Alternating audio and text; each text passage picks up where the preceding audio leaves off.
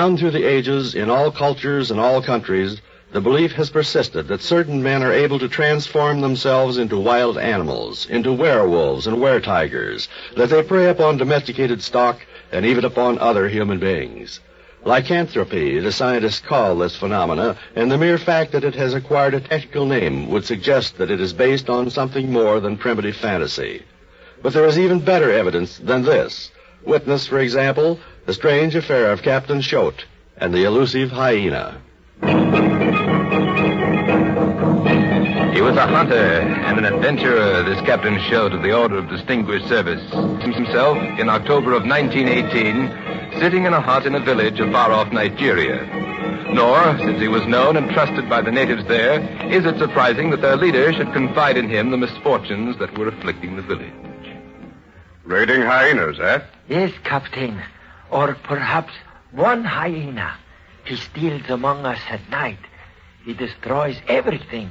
He has the body of an animal, but the brain of a man. What? You see, Captain, he is a man. At night, he transforms himself into a hyena. We know.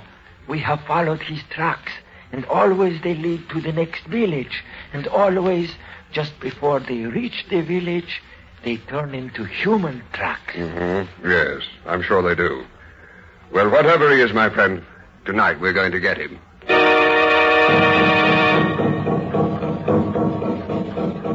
That night, in the company of the tribal leader, Captain Choate set out to hunt down the hyena. When the two men reached the outskirts of the village, a bright moon was shining. They made their way cautiously through the treacherous swampland. For more than an hour they walked thus, their every sense alert. And then suddenly, Look, there he is. Lord, what a brute. some distance away, an enormous hyena was slinking furtively across a clearing, his great hulking form silhouetted in the moonlight. Captain Choate took careful aim.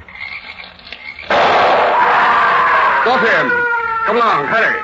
The two men rushed toward the clearing, but when they reached it, the hyena was gone. Oh, I could have sworn I hit him squarely in the head. There is blood on the ground here. What's that lying in the middle there? Why, it looks like a. By George, it is a jawbone. Come along, let's follow his tracks.